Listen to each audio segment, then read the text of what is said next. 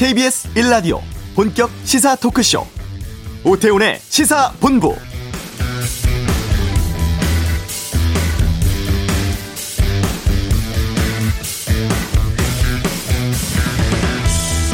검찰의 고발 사주 의혹과 관련해서 당시 미래통합당 당 조직이 연루된 정황이 확인됐죠.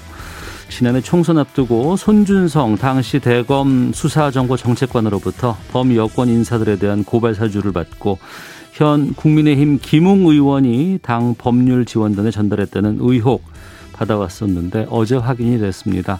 관련 문건을 당시 단장이었던 정점식 의원이 당무감사실에 넘겼다고 밝혔습니다.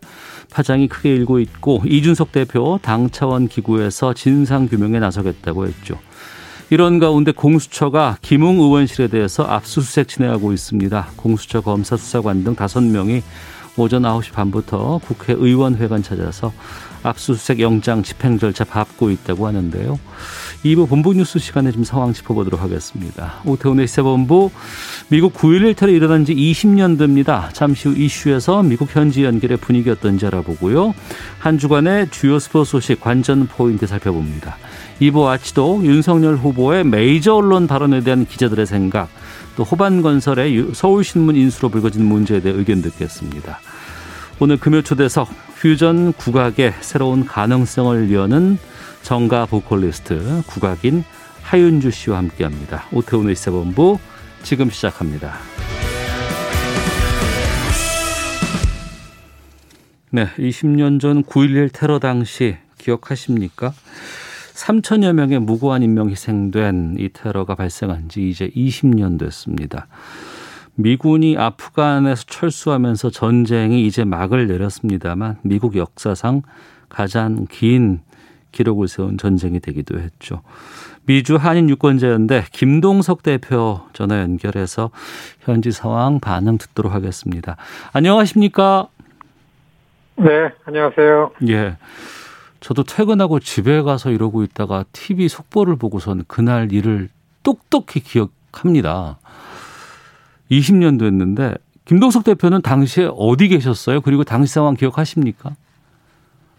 그렇죠. 어, 지난 20년 동안 이날의 이 장면으로부터 한 번도 자유로워졌던 적이 없는 것 같습니다. 음. 특히 예, 한 열흘 전서부터 미국서는 20년이라고 이거에 관련한 내용들의 다큐멘터리라든지 뭐 여러 가지가 방영되고 있는데 미국 시민사회 여론이 안 했으면 좋겠다는 얘기가 있을 정도로 이 공포의 연속이죠. 저는 현장에서 눈으로 뉴욕에서 건물 두 개가 무너지는 것까지 보고 예, 이렇기 때문에 예, 초가을에 너무 따가운 출근 시간이었었어요. 네. 예, 그런데 예, 그 예, 아침 8시 한 40분 정도에 예, 그 아침이면은 뉴욕 시민들에게 그 맨하탄 상황을 계속 공중파 지상파 TV에서 중계를 하잖아요. 출근 모습을. 네. 그러니까 다들 똑똑히 지켜봤는데 갑자기 월트레 센터에 비행기 한 대가 90층 정도의 110층짜리 건물에 그냥 들이박혀 가지고서 폭발하는 게 보이는 거예요. 불이 나는 게. 네. 그리고 그리고 꼭 한 10분 정도 있다가 음. 아, 한 10분 정도 있다가 또 한 대 비행기가 다른 건물 하나에 부딪히고 그리고 30분 만에 한 개 도시만한 규모를 갖고 있는 건물을 두 개가 그냥 30분 만에 완전히 붕괴되고 그 높은 데서 아득한 데서 비 오는 것처럼 사람들이 뛰어내리잖아요. 살겠다고. 예. 이런 것들을 다 지켜보고 이런 것들이 20년이 지났지만 이때가 되고 이게 언급이 되면 이렇게 눈에 들어오는데요. 비행기 4대가 그러지 않았습니까? 보스턴에서 아침 8시에 출발하는 United Air하고 American Air하고 두 개가 LA로 가던 거를 납치해서 맨하탄에 있는 World Trade Center 두 개를 그 공격을 한 거고요. 음. 그 다음에는 30분 만에 30분 만에 워싱턴 DC 공항에서 LA로 가는 비행기를 납치해 가지고 30분 만에 이륙한 지 30분에 회항해 가지고 펜타곤을 네네. 공격을 해가지고 마비를 시키고 그 다음에 뉴저지 뉴욕 공항에서 샌프란시스코로 가던 유나이티드 에어라인을 갖다가 납치범들이 납치를 해가지고 그것도 그러고 나서 30분 만에 그 비행기는 승객들하고 안에서 싸웠잖아요. 음. 그래서 원래는 백악관이나 아, 의회로다가 가는 거를 펜실베니아 상공에서 추락을 시키게 됩니다. 한 명도 살아나지 않았지만 20년 전 이 네 개의 비행기를 미리 계획한 오사마 벤 라덴이 배후에 있는 알카에다 요원들로 구성된 테러리스트들이 일으킨 게 예, 이게 이제 20년 동안 미국이 여기에 헤매다가 결국에는 어, 이런 결론을 내리고서 20년 만에 그래서 20년이 된 9.11 테러 미국은 20년 동안 대처를 잘못했다. 뭐가 잘못됐는가를 되돌아보는 걸로다가 아 이제 다시 시작하게 되는 아, 그런 20주년이다. 이렇게 설명드리는 게 맞다고 봅니다. 미국 상황이. 네. 9.11 테러 이전과 이후에 미국인들의 삶도 많이 바뀌었다고 들었습니다. 어떻게 변하고 어떤 것들이 좀 어려움이 있었습니까? 미국, 요즘에 나오는 게 미국 시민들이 정부의 감시하에 들어간 거죠. 아. 도청 감청이 합법화되고 특히 소수의 이민자들이 지목이 됐기 때문에 목표는 모슬렘 집단입니다. 예, 그래서 모슬렘 국가 출신들이 어마어마한 어려움을 여태 겪죠. 이민의 나라인데 9.11 테러 이전에는 불법 체류라는 언어가 없었습니다. 네. 미국에 와서 사는데 비자 기한이 넘기니까 왜 넘겼냐라는 걸 해명하면은 살 수가 있는 겁니다. 그래서 서비스라 그럽니다. 이민국을 INS 서비스라 그러다가 네. 테러 이후에는 이 불법 체류라는 얘기가 생겼죠. 음. 거주 이전을 제한을 하는 그래서 어디로 이사 가면은 신고를 하는 제도가 생기고 그다음에 이민자들을 압박하는 게 굉장히 죠. 미국에서 저처럼 소수계가 시민의 민권 운동을 하면 다 체크업이 당하고 한두 번은 FBI한테 다 아, 걸릴 수밖에 없고 네. 지난 20년 동안 미국 시민 사회가 이런 형태로 다 오고 가령 9.11 이전에는 미국에서 비행기 타는 게 그냥 버스나 기차 타는 거와 비슷했었습니다. 근데 아시겠지만 그 이후로다가 공항에 2시간이나 1시간 반 전 전에 들어가야만 비행기 타는 수속이 될 정도로 이 이제 생활의 불편함이 이렇게 닥친 거죠. 음. 그리고 많은 시민들의 자유가 침해당하고 이걸 견디고 겪어야만 한다고 특히 소수계들의 민권이나 인권이 어마어마하게 제한되고 침해당했던 지난 20년 동안 테러로 그렇게 됐다. 미국 시민사회, 미국 현대사는 테러 이전과 이후로 나누어진다고 해야만 된다. 야, 이런 상황으로 변해온 겁니다. 네. 9.11 테러 있고 나서 2003년에 이라크 침공을 했고 또 10년이 지나고 2011년에 오사마 빈 라덴 사살하기도 했습니다. 그리고 나서 이제 이번에 아프간에서는 철군까지 왔는데 지난 20년간 이 9.11 테러에 대한 미국에서의 어떤 그 상황 아니면은 입장, 판단들, 전쟁들 이거를 미국 사람들은 어떻게 이해하고 있습니까? 테러를 당하고 테러를 당하고 이 테러에 대한 대처하는 데 있어서 미국이 실패를 했다라는 거를 결론이 난 거죠. 비로소 비로소 두 개 대통령이 지나고 바이든 대통령이 들어오면서 어 그 실패했다라는 거를 선언한 게 아프가니스탄에서의 철군이라고 하는 게 지금 이제 여론입니다. 음. 아 그, 그렇기 때문에 에, 앞으로 이전의 20년을 돌아보면서 미국이 저 지구촌에서 어떻게 외교 안보라는 정책을 해 나갈 건가라는 거를 아주 구체적이고 정직하게 돌아봐야 된다. 새로 세워야 된다라는 여론이 굉장히 빨리 이렇게 형성이 되고 있는 거죠. 저는 20년이 돼서 비로소 미국이 테러에 대한 대처해온 것들을 정직하게 돌아보는 계기가 되지 않겠는가, 아, 그렇게 보여집니다. 네. 아프가니스탄에서 이제 철군을 하고 다시 아프가니스탄은 결국 탈레반의 치하로 돌아가 버렸잖아요. 여기에 대해서는 좀 뭐라고 하고 있어요? 일단은 바이든 대통령이 들어와서 아프가니스탄 철군한 거에 대해서는 해야만 되는 일이라고서라는 게 여론입니다. 다만, 다만 치밀한 계획이나 준비 없이 성급하게 했기 때문에 에, 결국에는 에, 에, 그 탈레반이 다시 이 미국에 저항하는 이를테면 테러리스트들의 그 발원지가 되지 않을까라는 우려가 절반 절반으로 지금 상존하고 있다고 보는 게 맞는데요. 네. 다만 바이든 대통령이 선거 때서부터 음. 공약이 트럼프가 한 것 중에서 외교안보 정책 중에 이어받을 거를 계속해서 아프가니스탄에서 철군하는 거는 언급을 했었습니다. 그리고 바이든 대통령은 오바마 때 오사마 빈 라덴을 제거했을 때에 철군해야 되는 가장 좋은 기회를 놓쳤기 때문에 그때도 바이든 대통령이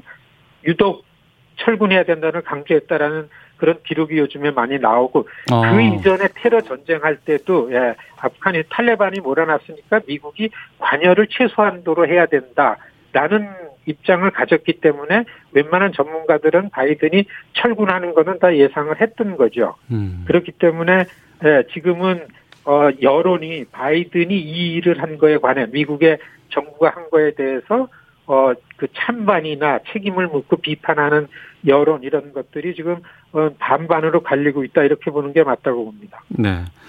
9.11 테러 20년 맞아서 미주 한인자 유권자연대 김동석 대표와 함께 말씀 나누고 있습니다. 당시에 3천 명의 인명이 희생됐다고 하는데 이 가운데 천여 명은 아직도 신원이 확인되지 않았다고 하는데 이게 왜 그렇습니까? 예, 한 1,100명이 아직 어, 사실 지난 코로나 사태 때 그 작년도 뉴욕에서도 그런 일이 있었는데요.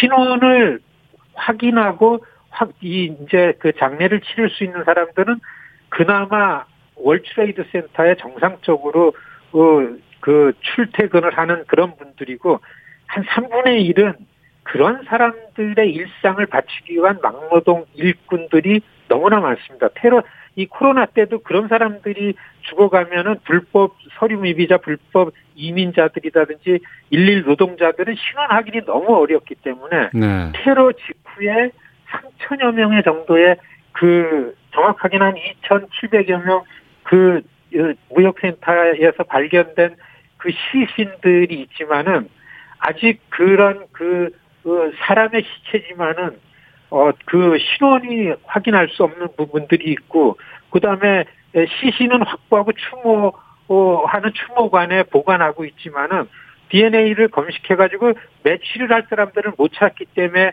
아직 신원 확인 못한 사람들이 한 천여 명 있다는 거죠. 그래 네. 잘 알려지지 않았지만은 우리가 눈여겨 봐야 될 거는 이 뉴욕시라는 데에서의 이민 노동자들의 그, 그 삶의 열악함 같은 게 여기에 묻어 있는 거죠. 그래서 아마 지금 한 1100명 중에서 네. 거의 5분에 사는 이런 그 이민 노동자들 신원을 알 수 없기 때문에 더 이상 할 수 없는 거 아닌가 이런 그 기사들이 요즘에 많이 나오고 있습니다.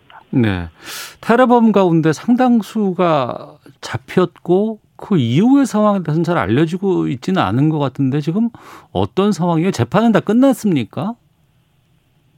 미 국내외에 있든 어디에 있든 간에 테러의 혐의가 조금이라도 있을 가능성 있는 사람들은 그 후에 특히 부시 정부 때 다 잡아가지고 관타나모로 보냈습니다. 예. 큐바에 있는 음. 미국 안에서도 그런 수용소를 운영하기가 못 어렵기 때문에 관타나모 수용소에다 갖다 놓고 거기서 온갖 강제로 정말 거기에 갇혀 있는 사람들이 왜 왔는지도 모르는 사람들이 너무나 많은데 그때 CIA나 FBI가 이 테러 혐의에 대한 진술을 받아내는 데 가진 고문을 잘 해가지고 받아냈다는 게 너무 많이 알려졌는데 테러범들을 위한 변호인들이 계속해서 재판하는 과정에다가 고문에 의한 증거는 재판에서 증거를 쓸 수 없다라는 거를 갖고 계속 심리를 연장하는 요청을 하기 때문에 이 재판이 아직 안 끝난다라고 하는 게 지금 많이 나오고 있는데 그렇기 때문에 최근에 이 코로나 때문에 한 1년 반 만에 다시 열린 재판에서도 심리만 할 뿐이지 재판이 이어지지 않는다 라는 게 알려져 가지고 지금 뉴스가 되고 있는 내용이 바로 그겁니다. 아, 그럼 20년 동안 제대로 된 재판 결과도 받아보지 못한 상황이네요. 그러니까. 그 진짜 테러에 가담했던 테러범들은 자기네들이 했던 내용들이 그렇다라는 거를 알고 있기 때문에 우리를 조롱하는 거 아니냐라는 기사가 지난 한 며칠 전에 그 재판정에 나왔던 테러범들 이미 거의 확인이 된 테러범들이 서로 이 표정이나 아, 이 희생자들을 조롱하는 표정 보고서 미국 시민들이 분노하는 그런 뉴스가 많은 이유가 바로 그렇습니다. 언제 재판이 끝나고 이 사람들을 언제 사형에 처할지는 아무도 모른다. 어. 이게 지금 그법 그 전문하는 사람들의 의견이고 그런 뉴스입니다. 아 그렇군요. 알겠습니다. 어, 아프가니스탄 상황도 좀 여쭤보겠습니다. 탈레반이 새로운 정부를 이제 구성을 한다고 합니다. 그리고 지금 아 아프간에서는 미국 사람들은 다 나왔나요?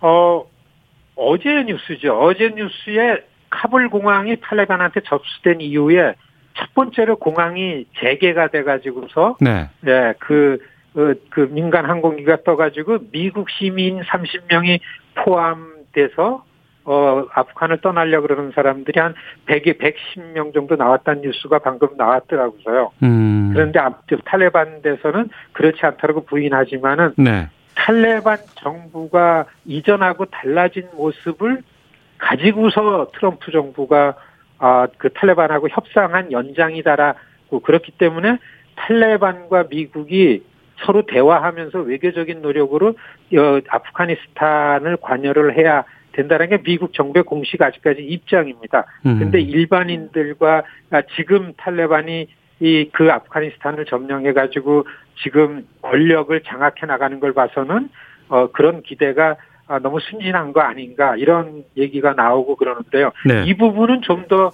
어, 아프가니스탄을 좀 지켜봐야 될 거가 아닌가 이렇게 보여집니다. 네. 이제 미국 시간으로 이제 아마 내일이나 뭐 모레 이렇게 되면서 9일 테러 20주년 맞아서 뭐 여러 가지 뭐 기념 추념식 뭐 행사 같은 것들도 좀 있을 것 같은데 바이든 대통령이 현장을 방문하기로 했다면서요? 네, 이 바이든 대통령은 사실 그 특징이 특징이 이 그 정치적 계산을 잘 안 하는 대통령인데요. 그러니까 진실을 말하는데 거침이 없는 그래서 그 이번에 희생자들이 20주년 되면서 지난 초에 이달 초에 대통령한테 서한을 보냈습니다.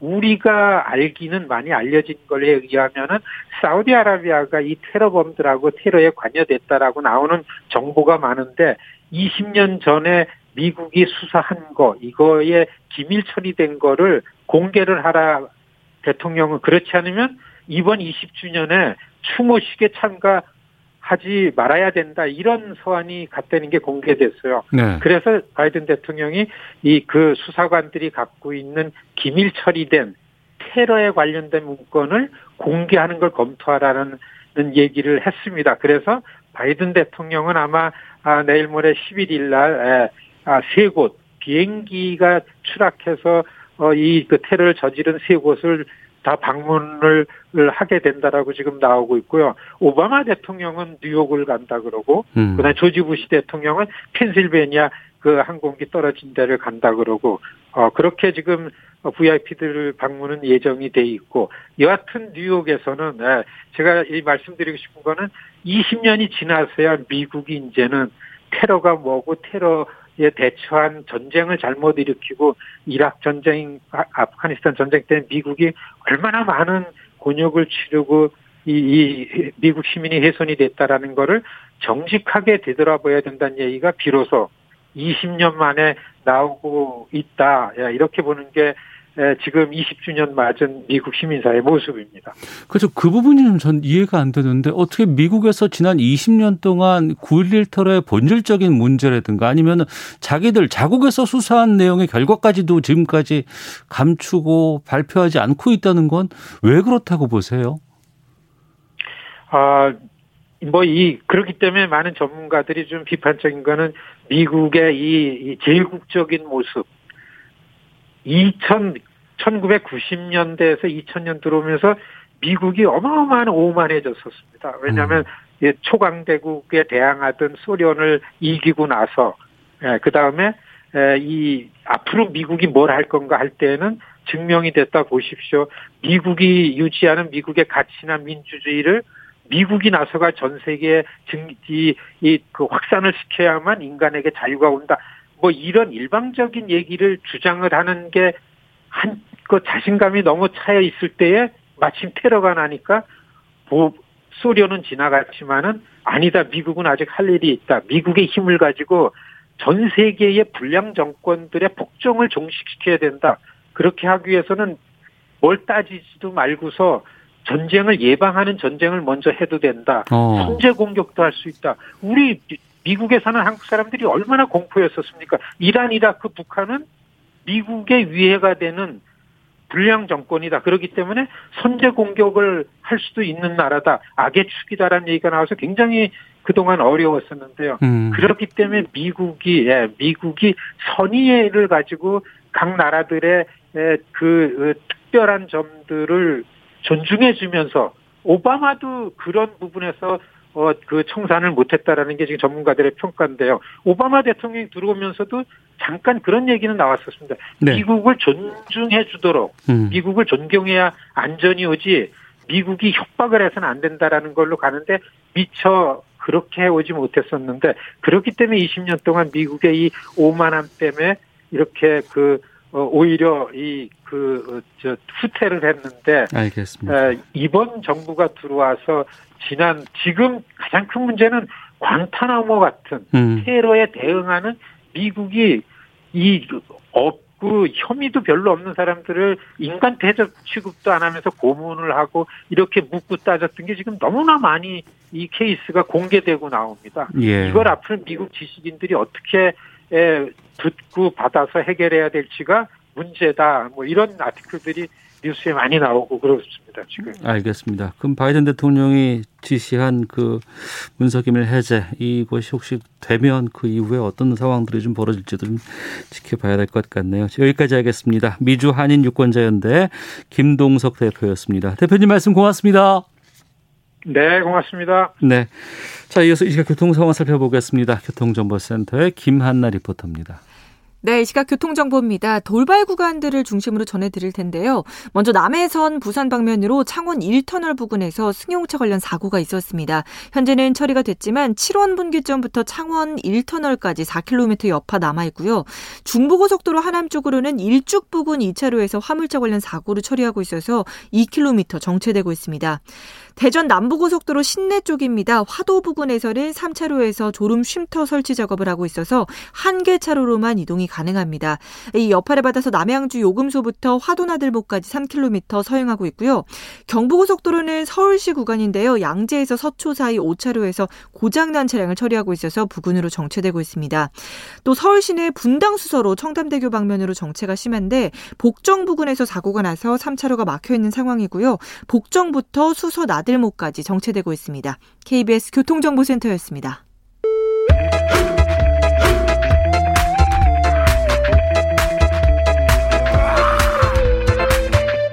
오태우래 시사 본부. 네, 한 주간의 스포츠 소식 정리해 드립니다. 관전 포인트 최동호 스포츠 평론가 함께합니다. 어서 오십시오. 예, 안녕하세요. 예. 저희가 지난번에 월드컵 최종 예선 아, 좀 뭐라고 했었는데 그 예. 이후에 최종 예선 레바논전이 있었습니다. 예. 그 얘기를 좀 해봐야 될 것 같은데 손흥민, 황의조 선수 컨디션 관리에 신경을 써야 한다 이런 얘기가 나오고 있다는 건 무슨 말입니까? 어, 그러니까 저로서는 굉장히 반가운 얘기예요. 네. 왜냐하면은 이 손흥민 선수의 바로 윗세대 박지성 선수 때까지만 하더라도 네. 무슨 소리냐 국가대표면 당연히 음. 국가의 부름을 받아서 경기에 언제든지 저 출전해서 최선의 모습을 보여야지 된다. 태극 마크를 달고 뛰어야지. 뭐 이런 예. 얘기 많이 했었죠. 이런 정서가 주를 잃었었거든요. 네. 근데 사실 우리가 흔히 골병이란 표현을 하죠. 음. 이 해외파 선수들은 말 못하고 골병이 들어간 겁니다. 네, 네. 그래서 이 박지성 선수가 국가대표 은퇴할 때 아, 그동안 말 못했는데 너무 힘들었다. 음. 그래서 이 국가대표 어, 국가대표 경기 뛰고 돌아가는 비행 비행기 안에서 무릎에 물이 찼고 A 매치 뛰고 소속팀 경기 뛸 때는 언제나 부진했다. 네. 이 얘기를 하고 있었거든요. 음. 근데 이런 현상이 또또 드러나는 겁니다. 네.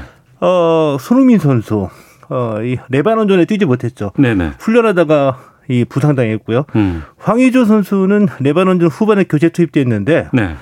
활동량이 눈에 띄게 줄었습니다. 근데 어. 이게 이 선수들의 경기력이 아니라 네. 어, 소속팀 경기 뛰고 어, 대표팀에 합류해서 하루나 이틀 휴식 또는 훈련을 하고 난 다음에 곧바로 A매치 뛰는데 이들에게 어떻게 베스트 경기력을 기대할 수 있겠느냐. 음. 이들의 컨디션 좀 더 관리를 해야지 된다. 이런 얘기죠. 네.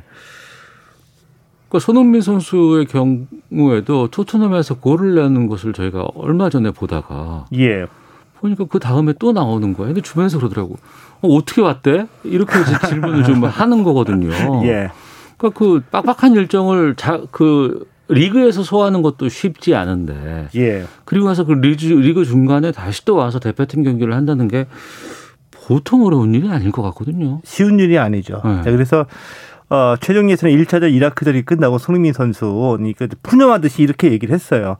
아니 소속팀에서 경기 뛰고 이 A매치에 한국에 와서 한 이틀 정도 휴식하고 난 뒤에 다음에 A매치 뛰는데 네. 어떻게 잘할 수가 있겠냐. 이게 음. 푸념하듯이 이런 하소연을 했거든요. 네. 자, 그러면 이 보통 해외 해외파 그러니까 유럽에서 뛰는 선수들은 이 소속팀의 입장에서는 뭐 연봉 뭐 몇백억씩 안겨주는 선수들인데 최대한 소속팀 경기 뛰고 보내겠죠. 음. 그러면 소속팀 경기 뛰고 비행 어, 그 다음 곧바로 비행기를 타서 10시간 넘게 비행해서 한국에 도착합니다. 네. 한국에 도착해서 대개 한 이틀 정도 많으면 사흘 쉬었다가 A매치 나가는 거거든요. 네. 그런데 이 선수들이 과연 컨디션이 회복하지 못했을 때, 음. 또 시차 적응 못했을 때에도 지금까지는 대부분 다 경기에 선발로 내보냈죠. 왜? 이 감독 입장에서는 주축 선수들이 해외파 이다 보니까 네. 감독 입장에서 또 내보낼 수밖에 없, 거든요 그러다가 불러왔는데 또 안 내보내면 거기에 대해서 또 여러 그렇죠. 가지 얘기 나올 거 아니에요. 예, 그래서 네. 그렇다면 정령이 해외파 선수들에게 그렇게 배려할 거는 없냐? 음. 배려할 게 있다. 이게 무슨 얘기냐면은 상대팀 전력이나 경기 상황에 따라서 네. 어, 교체 출전이라도 시켜서 이들에게 좀 휴식, 음. 또 부상 방지 등도 좀 어, 배려를 해보자. 네네. 네. 이런 얘기가 지금 좀 진지하게 논의가 되고 있는 거죠. 음. 감독의 입장이 가장 중요할 수도 있겠습니다만 또 한편으로는 그 선수의 그 상태나 컨디션 같은 것들이 중요할 수밖에 없고 예. 그러면 지금 구체적인 뭐 해결책 같은 것들을 좀 제시할 수 있는 방안들이 좀 있을까요? 일단 우리 눈으로 이제 드러났습니다. 우리 눈으로 확인한 거 아무리 뛰어난 선수라도 네. 컨디션이 좋지 않고 않거나 시차 적응이 안 됐을 때는 자신의 경기력을 다 보여줄 수 없다. 눈에 그 드러난 거고요. 네. 또 부상 위험마저 있다. 확인이 음. 됐습니다. 자 그러면 어 이들이 꼭 우리도 이 최종 예선전에 여섯 개 팀이 들어가 있지만 우리와 1위를 다투는 팀이 있고 우리보다 객관적인 전력에서 훨씬 떨어지는 팀들도 있고 네. 그렇다고 한다면은 이 경기의 중요도나 음. 이 상대 팀의 전력에 따라서 어, 이 출전 시간을 좀 조정할 수 있다는 얘기이거든요. 네. 그래서 대표적으로 보면 다음 달에 어, 10월 7일에 시리아 우리가 홈 경기가 있고요. 음. 어, 10월 12일에 이란 원정 경기가 있습니다. 네, 네. 네, 대표팀이 10월 4일에 소집됩니다. 음. 그런데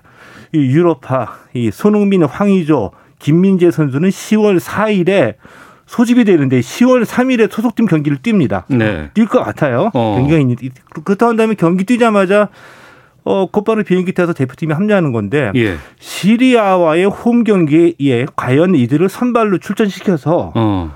풀타임 뛰게 할 필요가 있을까? 예, 예. 왜냐하면은 시리아는 우리보다 객관적인 전력에서 좀 많이 떨어지는 팀이죠. 예. 그 이라는 우리와 1위를 다투는 팀인데 이라는 강팀이죠. 예. 시리아 경기 끝나자마자 곧바로 이란으로 출발해야지 되거든요. 또 원정 경기니까 그러네요. 예. 예. 그럼 유럽 선수들은 소속팀 경기 뛰고 한국에 왔다가 곧바로 경기 뛰고 또 어. 다시 이란으로 가가지고 또 경기를 뛰어야 되거든요. 예, 예. 이런 이런 일정은 이미 예고가 됐기 때문에 아. 이 일정 속에서 우리의 그 주축 선수들 유럽에서 온 선수들에 대해서는 어느 정도 음. 휴식을 보장해주면서 관리할 필요가 있다는 거죠. 네. 아니 그 경기력은 증명이 됐으니까 이 선수들은 그냥 유럽에서 이 아시아 쪽으로 그 경기장으로 바로 가면 안 돼요? 뭐 이란이라든가 뭐 이런 쪽으로. 저도 이제 그런 얘기를 하고 싶은 거거든요. 이 어. 감독의 일종의 결단이라고 보고 있어요. 네. 이 감독 입장에서는 아, 경기에 뛰지 않더라도 어, 내 마음에 든 선수들은 다 불러놓고 싶죠. 음. 만일에 대비해서. 네. 그런데 이게 과연 현명한 처사는 아니라는 게 현명한 관리는 아니라 아니라는 게 지금 밝혀진 겁니다. 그래서 시리아와 같은 경우에 우리가 어느 정도 자신이 있다고 한다면 곧바로 음. 어, 현지 이란에서 합류하는 방법도 찾아볼 수 있겠고요. 그리고 레바논전에서 손흥민 선수가 못 나왔잖아요. 근데 예. 저는 이 경기 전에 차라리 잘 됐다라고 얘기를 했거든요. 무슨 뜻이냐 하면 손흥민 선수가 때로는 부진하거나 예기치 못하게 경기에 뛰지 못하는 상황도 우리는 가정을 해야지 된다. 그럼요. 예, 이것이 예. 이제 플랜 B인데 예. 플랜 B를 아무 때나 가동해 보기는 어렵고 음. 레바논 정도의 팀이면은 우리가 갖고 있는 플랜 B를 가동해 보기 딱 좋은 경기가 될 수도 있다. 이게 이제 시리아전에 해당한다는 얘기거든요. 네. 벤투 감독이 이번에 이런 얘기가 많이 나왔으니까 음. 어느 정도 참고를 할지 좀 지켜봐야 될 것 같아요. 알겠습니다. 도쿄 올림픽에서 어, 선전을 한 우리 선수들 가운데 이제 탁구의 신유빈 선수가 있습니다. 많은 분들이 이제 좋아해 주셨는데 신유빈 선수가 실업 무대 데뷔전을 치렀네요. 어, 예, 그렇습니다. 실업 첫 승을 어, 기록하기로 했습니다. 이 탁구 신동이라 불렸고요. 17살이죠. 네. 자, 어제 이 춘계 회장이 어, 실업 탁구 대회 단식 16강전에서 이 대표팀의 에이스입니다. 이 전지희 선수에게 1대 3으로 패했거든요. 네. 1, 2세트는 3대 11, 6대 11로 졌습니다. 음. 이 3세트는 11대 2로 가지고 왔는데 네. 마지막 4세트 4세트에서 이제 13대 15로 접전을 이루다가 이제 패했거든요. 음. 이 전지희 선수가 이렇게 얘기했어요. 신유빈이 확실히 도쿄 올림픽 다녀오고 난 뒤에 말이 성숙해졌다. 아, 큰 대회 치르고 나면은 그거 있다면서요, 정말. 분명히 예, 있죠. 예, 예. 성숙해졌는데 16살이니까 아직은 경험이 부족하다고 볼 수가 있겠고요. 음. 전지희 선수에게 패하긴 했지만 네. 경험만 앞으로 추가하게 되면은 음. 분명히 세계적인 선수로 어, 성장할 수 있는 가능성을 보였다라고 보거든요. 네. 근데 지난해 신유빈 선수가 중학교를 졸업하고 고등학교 진학을 포기했습니다. 그리고 이제 곧바로 실업팀 이 대한항공에 입단했는데 네. 지난해는 이 코로나 때문에 이 국내 대회가 열리지 않았거든요. 이번 대회가 이제 이 실업 데뷔 무대이고요. 음. 어, 이 신유빈 선수보다 딱 한 살이 적습니다. 16살 김나영 선수를 이기고 네. 이 단식에서 실업 무대 첫 승을 기록했죠. 16살의 김나영 선수도 실업 선수예요? 맞습니다. 아 그래요? 그럼 예. 신주빈 선수보다 한 살 어리네요. 예. 이 두 선수에게 이제 한국 여자 탁구의 미래가 걸려 있다라고 보는데 네. 가장 간단하게 김나영 선수는 제2의 신유빈이라고 불리우죠. 음. 왜냐하면 비슷한 코스를 밟고 있어요. 탁구 네. 신동이라고 불리는데 올해 이 중학교 졸업했는데 고등학교 진학 포기하고 포스코 에너지 입단했습니다. 이제 음. 물론 음. 이제 고등학교 진학을 포기한 것에 대해서는 논란의 여지가 있기 때문에 이건 이제 다음에 기회가 되면 좀 자세하게 말씀을 드리겠고요. 그러네요. 예, 예. 그렇죠? 예. 예. 이 신유빈이나 이 김나영 두 선수 모두 탁구 선수 출신 집안의 어, 유망주다라는 것도 공통점을 갖고 있죠. 음. 네, 이, 이 지수 선수 기대를 보고 있는 이 10대들의 대결이 지난 6일에 벌어졌는데 이 10대 나이 정도에서는 한 살이라도 성숙한 선수가 좀 더 유리한 면이 있죠. 음. 이 신유빈 선수가 김나영 선수를 이기고 실험 무대 첫 승을 기록한 겁니다. 네. 그 신유빈 선수의 얘기를 들어보면은 워낙에 갑작스럽게 또 키가 빨리 커가지고 예. 이전의 타점과 그게 좀 잘 맞지 않아서 혼란스러웠을 때가 있었다 할 정도로 이제 그게 160, 169cm이고요 신유빈 선수가 아, 키가 많이 크네요. 예, 네. 그리고 신유빈 선수가 보통 이제 실험 대한항공에 입단한 이후에 훈련이나 경기를 하게 되면 항상 본인보다 나이가 많은 언니들하고 경기를 하겠죠. 어. 김나영 선수 처음으로 자기보다 더 어린 선수를 만나서 경기를 한 겁니다. 근데 김나영 선수는 171cm예요. 아 그래요? 예, 탁구 감각도 뛰어나고요. 음. 그래서 많은 분들이 기대를 걸고 있죠. 알겠습니다. 하나만 더좀 예. 살펴보겠습니다. 북한 그 베이징 동계올림픽에 참가할 수 없게 됐어요. 예, 이 도쿄올림픽에 불참했죠. 그래서 이 IOC가 북한 올림픽 위원회에 2022년까지 자격정지 징계를 주게 되면서 북한이 베이징 동계올림픽에 참가할 수 없게 됐습니다. 음. 근데 우리 우리 정부로서는 이 베이징 동계올림픽에서 남북 회담을 좀 기대감을 갖고 있었거든요. 네네. 네. 이렇게 되니까 좀 어려운 상황에 직면하게 됐는데 우리 정부 입장에서는 어떻게든지 간에 또 개최국이 중국이다 보니까 어, 베이징 동계올림픽 저까지 한번 풀어보자 음. 노력을 하고 있는데 그렇게 쉬울 것 같지는 않고요. 네. 러시아가 도핑 때문에 징계를 받았잖아요. 그래서 이제 올림픽 선수단 자격으로 그냥 온 거 아니에요? 이게 이제 선수 개인 자격으로, 개인 자격으로 참가한 거였었거든요. 예. 근데 북한도 그렇게 이제 할 수는 있겠는데 북한 체제의 특성상 음. 선수 개인 자격으로 참가할 수 있겠느냐 의문이 있는 것도 사실이죠. 알겠습니다. 최동호 평론가와 함께했습니다. 고맙습니다. 예, 고맙습니다. 잠시 후 2부 와치독 준비되어 있습니다. 금요 초대석 정가 보컬리스트 국악인 하윤주 씨를 만나겠습니다. 잠시 후 2부에서 뵙겠습니다.